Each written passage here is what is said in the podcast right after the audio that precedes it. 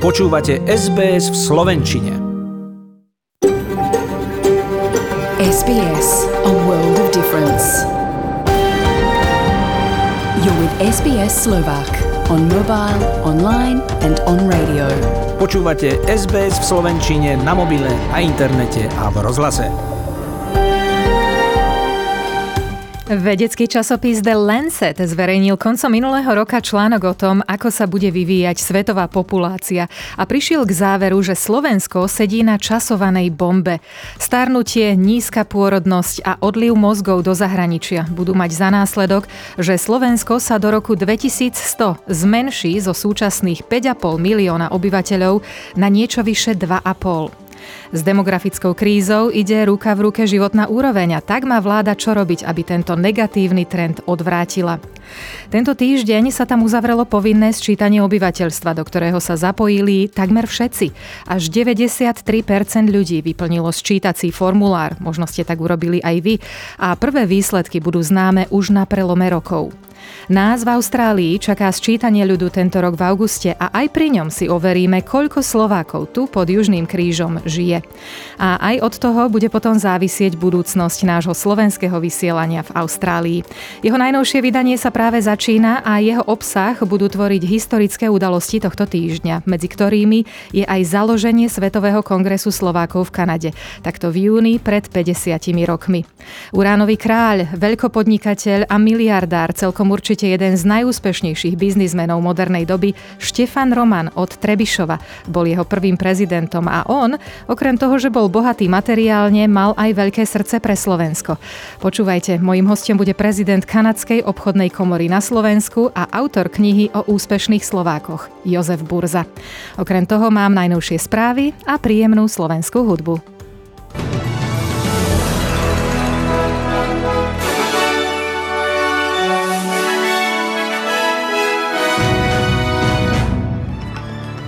Štáty Queensland aj Nový Južný Wales sú v pohotovosti ohľadom nových prípadov koronavírusu. Ohnisko infekcie okolo Bondi pláže v Sydney vzrástlo na 9. Brazília má už viac ako 500 000 obetí a ľudia tam aj naďalej protestujú proti prezidentovi. A futbalové Euro 2020 zažilo výhru Nemecka nad Portugalskom. Dnes je na Slovensku deň otcov, nezabudnite na to. Ešte raz pekný večer pri vysielaní rádia SBS v slovenčine vás víta Zuzana Kovačičová.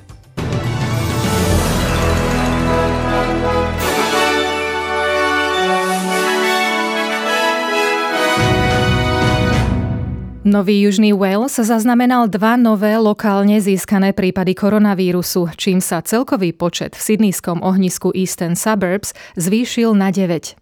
Ide o 30-ročného muža a jeho blízky kontakt z tej istej domácnosti. Už teraz vieme, že cez noc boli hlásené aj ďalšie 2 infekcie, žena a muž vo veku okolo 50 rokov, tie však budú zahrnuté až v zajtrajších číslach. Premiérka Gladys Berejiklian v tejto súvislosti potvrdila, že vláda rozširuje niektoré obmedzenia, vrátane zavedenia povinného nosenia rúška vo verejnej doprave, ako aj vo všetkých interiérových verejných priestranstvách v 7 oblastiach mesta Sydney. My strongest message to the community is the next few days are critical. Now we've held off on being more heavy-handed than what we are in relation to what we're asking people to do, but that will depend on what the cases, if any, emerge in the next few days. We just ask everybody not to be complacent. Západná ako aj Južná Austrália uzavreli svoje hranice pre tých, ktorí navštívili ohniská infekcie v Sydney. Štát Victoria na teraz len sprísnil niektoré pravidlá. Queensland zaznamenal za posledných 24 hodín 1 nový pozitívny prípad COVID-19. Identifikovali ho u 30-ročnej letušky spoločnosti Emirates, ktorá sa vrátila z povinnej 14-dňovej karantény, ktorú absolvovala po kontakte s pozitívnym prípadom variantu Delta. Ku kontaktu došlo počas letu z Dubaja do Brisbane 5. júna, hovorí hlavná zdravotníčka Janet Young. There was a passenger who tested positive with the Delta variant. And she was a contact of that passenger. So that's the most likely source. But we'll find that out when we get the whole genome sequencing back. But that's why I'm assuming that it is Delta, and that's why I'm taking this very, very cautious approach. Medzi miesta, ktoré žena navštívila, patria letisko, obchodné centrum DFO a Brisbane CBD. Vláda na teraz neplánuje sprísniť súčasné obmedzenia. Ak sa situácia nezmení, k ich uvoľňovaniu pristúpia podľa pôvodných plánov v piatok budúceho týždňa. Národný kabinet bude zajtra rokovať o dovoze vakcín značky Pfizer a o tom, ako môžu tieto pomôcť v imunizačnom programe. Austrálska vakcína, ktorú vyvíja Monášský inštitút farmaceutických vied pomocou technológie MRNA a ktorej klinické skúšky by sa mali začať ešte tento rok, má za sebou prvú úspešnú fázu testovania. Viktoriánska vláda na túto technológiu vyčlenila $5 miliónov, keďže, ako dopĺňa úradujúci premiér James Merlino, hrozba koronavírusu neslabne a potreba vakcín bude aj v budúcnosti veľká. Je preto potrebné, aby sme sa nemuseli spoliehať iba na vakcíny zo zahraničia. But the bottom line is we can never ever be in a situation where in the face of a pandemic we do not have local capability in terms of developing vaccines. We do not ever want to be in a position where we are 100% reliant on global supply of vaccines. Vo viacerých mestách v Brazílii protestovali v sobotu tisíce ľudí proti vláde prezidenta Jaira Bolsonara a jej reakcii na koronavírusovú pandémiu, ktorá si v krajine vyžiadala už viac ako 500 000 obetí. Jednou z protestujúcich bola aj Aline Rabelov, ktorá je nespokojná s tým, že vláda nenakúpila dostatok vakcín a že zanedbáva svojich občanov. We're protesting against the genocidal Bolsonaro government that did not buy vaccines and has done nothing to take care of its people in the last year. Na pozadí sporu Austrálie s Čínou o clá na dovoz austrálskeho vína žiada ministerka zahraničných vecí Maryse Payne reformu Svetovej obchodnej organizácie.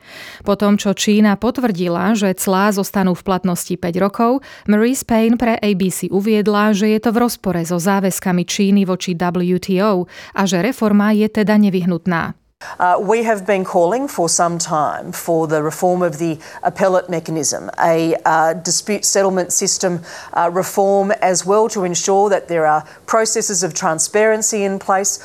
Štvoročná Tamilčanka Tánika Murugapan bola prepustená z perskej nemocnice a spolu s jej rodinou je momentálne v komunitnej detenčnej fáze, z ktorej by sa všetci rádi vrátili do mesta Biloela v Queenslande, o čo sa zasadzujú aj mnohí Austrálčania, ktorí sa teraz cez víkend zhromaždili na pokojných vigíliách s úmyslom podporiť rodinu a apelovať na vládu, aby jej umožnila návrat do Biloely. Tvrdý sudca, na ktorého sa vzťahujú sankcie USA za porušovanie ľudských práv, získal v sobotu moc v iránskych prezidentských voľbách. Ebrahim Raisi zabezpečil víťazstvo Iránu v kritickom čase, keď rokuje o jadrových dohodách s ďalšími významnými mocnosťami. Hoci voľby označila apatia voličov kvôli ekonomickým problémom, politickým obmedzeniam, ako aj obmedzeniam slobody, 60-tník Raisi bol vopred favorizovaným víťazom.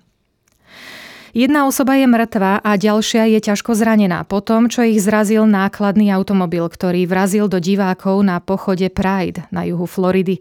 Svedkovia uviedli, že pick-up sa javil ako súčasť prehliadky, avšak potom náhle zrýchlil a zasiahol divákov. Vodiča zadržala polícia a nateraz nie je jasné, či išlo k úmyselnej nehode. V poľskom hlavnom meste Varšava sa včera po prvýkrát od začiatku pandémie konal najväčší pochod za rodovú rovnosť v strednej Európe. Na znak podpory LGBTI komunity kráčal na čele z prievodu varšavský primátor, zatiaľ čo poľská vládnuca populistická strana aj naďalej presadzuje konzervatívnu politiku. Karolína Kedžora z Poľského združenia pre antidiskriminačné právo sa pochodu zúčastnila preto, aby upozornila na nenávisť a segregáciu, ktorú v Poľsku podľa nej šíria niektoré médiá.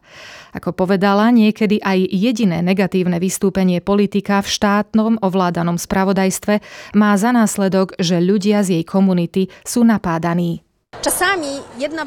Sometimes one statement made by a politician in the state-owned media has such an effect that the next day organisations like mine, those defending the rights of the LGBT community, receive reports of people being attacked.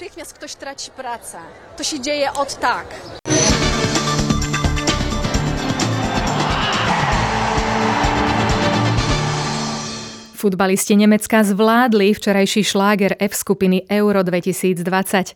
V Mníchove zvíťazili nad Portugalskom 4-2 a udržali sa v hre o postup do 8 finále. Trojnásobný európsky šampión si do tabuľky pripísal prvé 3 body. Rovnaký počet má aj Portugalsko, zatiaľ čo lídrom F skupiny sú štvorbodoví Francúzi. O piatkovom zápase Slovenska so Švédskom, v ktorom sme prehrali 0-1, budeme hovoriť v pravidelnom súhrne správ zo Slovenska o zhruba 10 minút. Slovenský reprezentant vo vodnom slalome Jakub Grigár sa stal víťazom K1 mužov v rámci druhého kola Svetového pohára. V disciplíne K1 ženy zvíťazila Austrálčanka Jessica Fox, na druhom mieste sa umiestnila Nemka Ricarda Funk a tretia skončila jej krajanka Elena Apel. Olympionik Matej Beňuš postúpil do dnešného semifinále druhého kola C1. Výsledky budú známe v priebehu večera.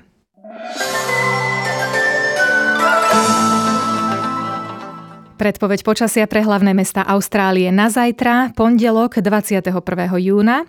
Perth oblačno s prehánkami a teplotou 14 stupňov.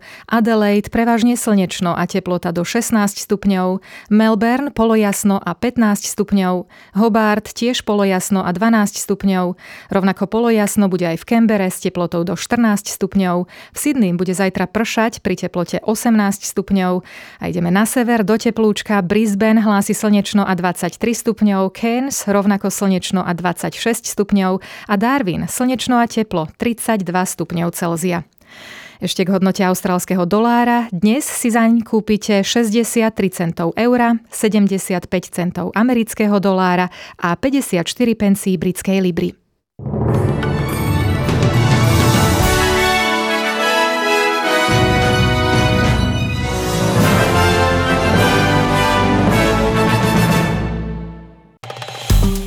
Páči sa mi? Zdieľajte, komentujte, sledujte SBS v slovenčine na Facebooku.